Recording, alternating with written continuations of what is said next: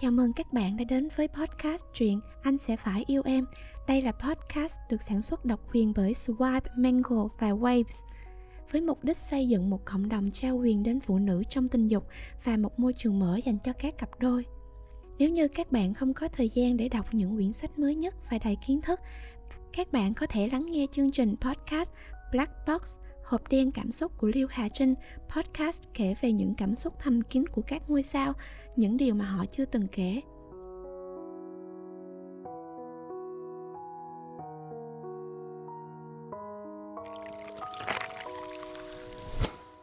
Chương 4 Manh Manh là nữ sinh thứ hai sinh hoạt câu lạc bộ này, một vị khác là đàn chị năm ba Lâm Thanh, là nữ sinh tài năng hệ thân văn, cũng là một trong số người hâm mộ có tiềm lực cùng quyết đoán nhất của Sài Tử Hiên. Đối với việc hai người mập mờ ở trong trường có đủ loại suy đoán lưu truyền rất rộng, thế cho nên Manh Manh dù không thích nữ sinh nhiều chuyện cũng nghe thấy không ít. Manh Manh rất thưởng thức nữ sinh này, theo đuổi tình yêu, dũng cảm đối mặt, ở mức độ nào đó, Manh Manh cảm thấy mình cùng Lâm Thanh có chút giống nhau, chẳng qua kika ca của cô ưu tú hơn nhiều so với xà tử hiên. Đương nhiên, cũng có thể đây là do cô tình nhân trong mắt hóa tay thi. Tóm lại, cô cho rằng tất cả nam nhanh trên thế giới tập hợp lại cũng không bằng một nửa kia ca ca của cô. Cô của cô nói cô hành động điên rồ, kỳ thật cũng có chút đạo lý. Vệ hữu Phong mở cửa xe, từ xa nhìn thấy một đám người vây xung quanh ba chiếc xe, mở miệng nói đó là thành viên câu lạc bộ của các em. Manh manh kéo quần áo của anh một cái, nói anh Hiểu Phong ở bên này đi, em tới đó xem sao. Vệ Hiểu Phong buồn cười nhéo nhéo khuôn mặt nhỏ nhắn xinh đẹp của cô. Việc nhỏ như thế, không biết bọn trẻ các em muốn làm gì. Bất quá vẫn nghe lời cô đứng ở ven đường. Nha đầu manh manh kia từ nhỏ đã độc lập, lúc học tiểu học người ta đều là có người lớn đến đón, cô lại muốn tự mình dùng xe buýt đi học. Bảo bối muốn như vậy, ai mà lại chấp nhận, nhưng nha đầu kia kiên quyết, ai cũng không cản nổi. Mỗi ngày cô ở phía trước lên xe, phía sau bà ngoại. Cũng lên xe len lén đi theo, theo tới cửa trường học Nhìn tiểu nha đầu, đeo cặp sách vào cửa rồi mới về. Tan học cũng thế, bất chấp mưa gió. Về sau khi con bé học trung học, mọi người lại càng lo lắng. Bộ dáng của tiểu manh manh cạnh nhà mình thật gây chú ý mà. Hơn nữa, ông bà ngoại lo lắng Đến nỗi mỗi ngày đều không ngủ được. Chỉ sợ tiểu tử hư hỏng nhà ai lại đem manh manh bắt cóc nhớ tới bất giác buồn cười nha đầu kia sinh ra vẻ ngoài xinh đẹp như vậy, bên trong lại vô cùng mạnh mẽ. Cái này, nhà bọn họ không ai không biết. Từ nhỏ đi theo cậu, bên trong quân doanh nha đầu chạy náo loạn cả lên. Một thân bản lĩnh không hổ cho cái danh nữ đại tướng. Tiểu tử nào dám nhìn cô quá lâu cũng sẽ bị đánh một trận thiếu chút là niệm phật. Nha đầu kia xuống tay rất ác cũng chỉ có phùng kỳ đầu gỗ ngu ngốc, vẫn cho là nhà đầu kia yếu đuối, khư khư bảo vệ, sợ không cẩn thận làm đau. Mà cô nàng hai mặt này cũng rất hưởng thụ loại che chở này. Hai người dây dưa cho đến bây giờ còn chưa rõ được, nhưng mà về hiểu phong một chút cũng không cảm thấy. Phùng kỳ được em họ của anh quan tâm là gặp nhiều may mắn. Ngược lại, anh cảm thấy trước hết nên đốt cho phùng kỳ một nén nhang, phù hộ anh. Cả đời này có trái tim đủ mạnh mẽ bằng không, sớm muộn gì cũng bị nha đầu kia hù chết. Vệ Hiểu Phong quét mắt chung quanh, Không khỏi nở nụ cười. Anh nhớ rõ, Nơi Phùng Khi đóng quân cũng là chỗ này nhỉ? Nói xong liếc mắt nhìn tiểu nha đầu, Không sợ mặt nạ bị vạch trần trước mặt Kikaka Đem Kikaka của em dọa chạy sao? Manh manh chu miệng, Hai tay chống nạnh. Em xinh đẹp như vậy Kikaka sẽ không bị dọa chạy đâu. Khi về, anh không cần đón em Em tự mình về nhà đeo ba lô lên lưng, nhảy xuống xe, nhanh chóng chạy xa. Thân ảnh mạnh mẽ, giống như một con nai xinh đẹp.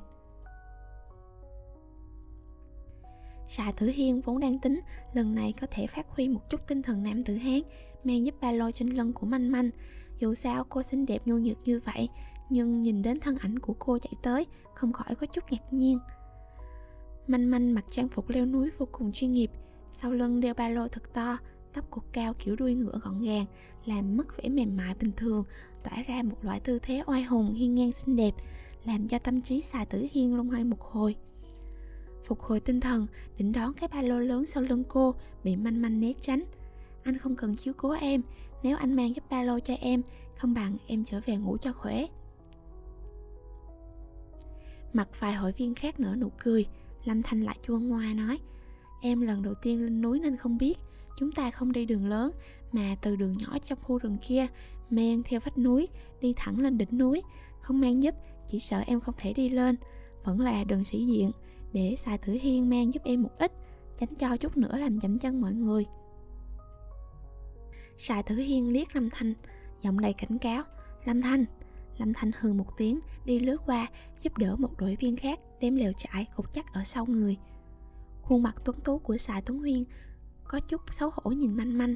Manh manh Lâm Thanh tính tình thẳng thắn, Em đừng để ý, Nếu nửa đường chịu không nổi, Chúng ta có thể dừng lại nghỉ ngơi lấy lại sức, Cũng có thể bảo đội viên có kinh nghiệm hỗ trợ, Mọi người là một tập thể, Cũng nên giúp đỡ lẫn nhau.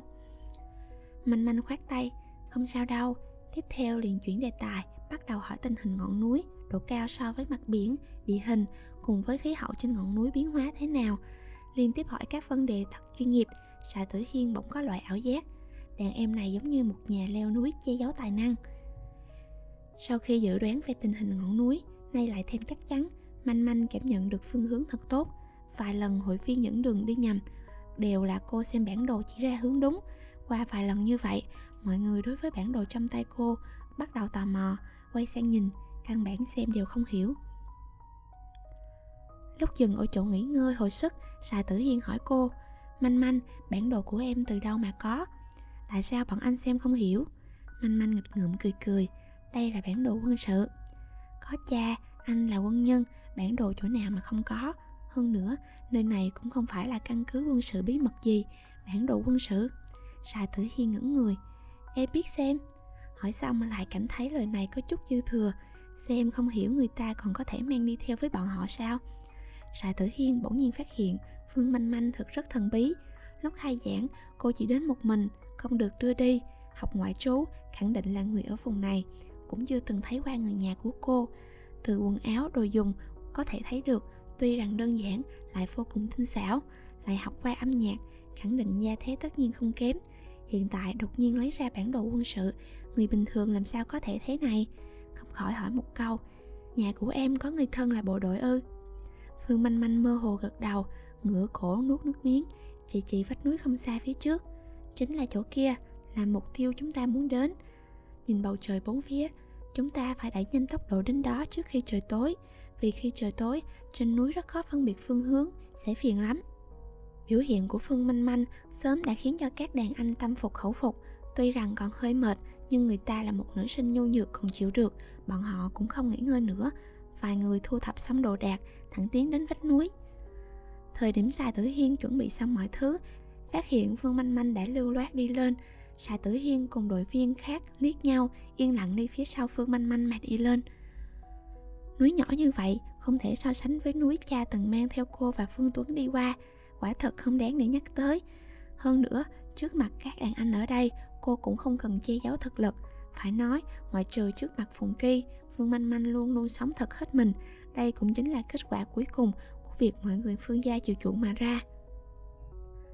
Từ nhỏ đến lớn, không hạn chế, không quản thúc Cho Manh Manh không gian phát triển lớn nhất cô cũng có thể sau một năm học hội họa lại có thể học đàn solo. Đến khi học chán rồi lại đi học múa ấn độ. Tóm lại tiểu nha đầu muốn làm gì thì làm ông bà phương gia đối với manh manh áp dụng phương thức giáo dục hoàn toàn tự do với phương diện này, ngay cả cháu đích tôn của phương gia là phương tuấn cũng ghen tị, không chịu được. Ông bà phương gia luôn không muốn trên lưng manh manh đeo áp lực gì, tự do phát triển, tạo nên một manh manh của hôm nay. Trước mặt mọi người, manh manh là người kiêu ngạo, bởi vì ưu tú cho nên kiêu ngạo, hơn nữa còn có tự tin, khiến cô xinh đẹp, kinh động. Tâm phách. Phương manh manh đứng ở ngọn núi, đón gió, hô to, thầm anh réo rắt quanh quẩn nơi sơn cốc, vui sướng như vậy. Sa tử hiên không khỏi có chút thất thần. Lâm thanh đi tới lẩm bẩm một câu, nữ sinh ngày nay đều là có toan tính, thích tiết mục giả heo giết hổ cũng không ngại phiền. Sa tử hiên nhăn mặt nhíu mày. Manh manh chưa từng nói qua mình không biết leo núi, do anh nghĩ cô ấy là người mới tới mà thôi. Sắc mặt lâm thanh trầm xuống. Vài người cùng nhau dựng lèo bày ra ăn uống, cùng ngồi một chỗ. Sa Tử Hiên làm nhóm trưởng, tổng kết đơn giản một chút tận dụng thời gian tiếp thu mọi người tự do nêu lên ý kiến vui chơi giải trí.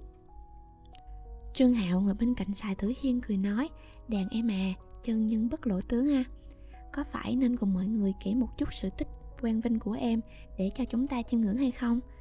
Phương manh manh nở nụ cười không có sự tích quang vinh gì leo núi là hứng thú của em chỉ cần là hứng thú em đều có thể làm được tốt nhất. Âm thanh vô cùng tự tin từ miệng cô gái nhỏ nhắn đi ra khiến mọi người không dứt mỉm cười. Sa Tử Hiên bỗng nhiên nhỏ giọng nói, Nghỉ hè năm nay, anh chuẩn bị đi Tây Tạng, Em có muốn đi cùng hay không? Mắt Phương Mạnh Mạnh sáng lên, Nếu như đi đỉnh Chomolungma Thì em sẽ suy nghĩ. Sa Tử Hiên gật gật đầu, Được rồi, đến lúc đó anh sẽ báo cho em. Lời nói của anh vừa mới dứt, Lâm Thanh ngoe ngoẩy đứng lên, Chạy đi ra ngoài. Lúc đầu không ai để ý, Nhưng nửa giờ sau không thấy Lâm Thanh trở về, Vài người mới bối rối. Lúc này trời đã hoàn toàn tối đen Ai cũng biết nếu Lâm Thanh không về sẽ rất nguy hiểm.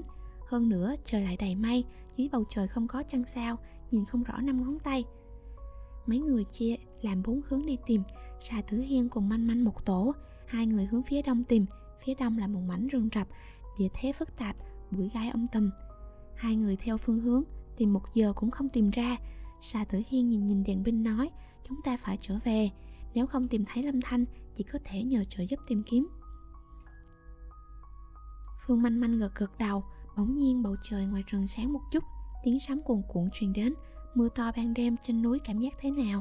Phương manh manh cùng xạ tử hiên Đều vô cùng rõ ràng, Hai người nhanh chóng quay trở về, Chưa tới địa điểm tập hợp, Mưa to liền rơi thầm đá. Trương Hạo đang vội muốn chết, Lâm Thanh tự tìm trở về Nhưng xạ tử hiên cùng Phương manh manh lại không thấy. Lâm Thanh kỳ thật không đi xa, Chỉ trốn trong một hang núi thiên nhiên bên kia, Bọn họ gọi nửa ngày, Cô chính là dỗi không thèm trả lời. Nghĩ vậy, Trương Hạo không khỏi nói thầm một tiếng. Phụ nữ đúng là phiền toái, Ghen tị liền đem mọi người phá cho hư. Lâm Thanh lại nói, Phương Minh Manh không phải rất lợi hại sao? Đừng nói trời mưa, Dù có đất đá trôi xuống, cô ta cũng có thể đối phó. Một câu này nhắc nhở Trương Hạo Mà mưa rơi càng ngày càng lớn. Trên núi dễ xảy ra nhất chính là đất lỡ cùng đất đá trôi. Nếu Tử Hiên cùng Manh Manh Nghĩ vậy, anh liền quyết định thật nhanh xin giúp đỡ. May mà ở trong này còn có tín hiệu di động. Việc anh xin giúp đỡ này nhất thời kinh động đến quân khu đóng ở dưới chân núi.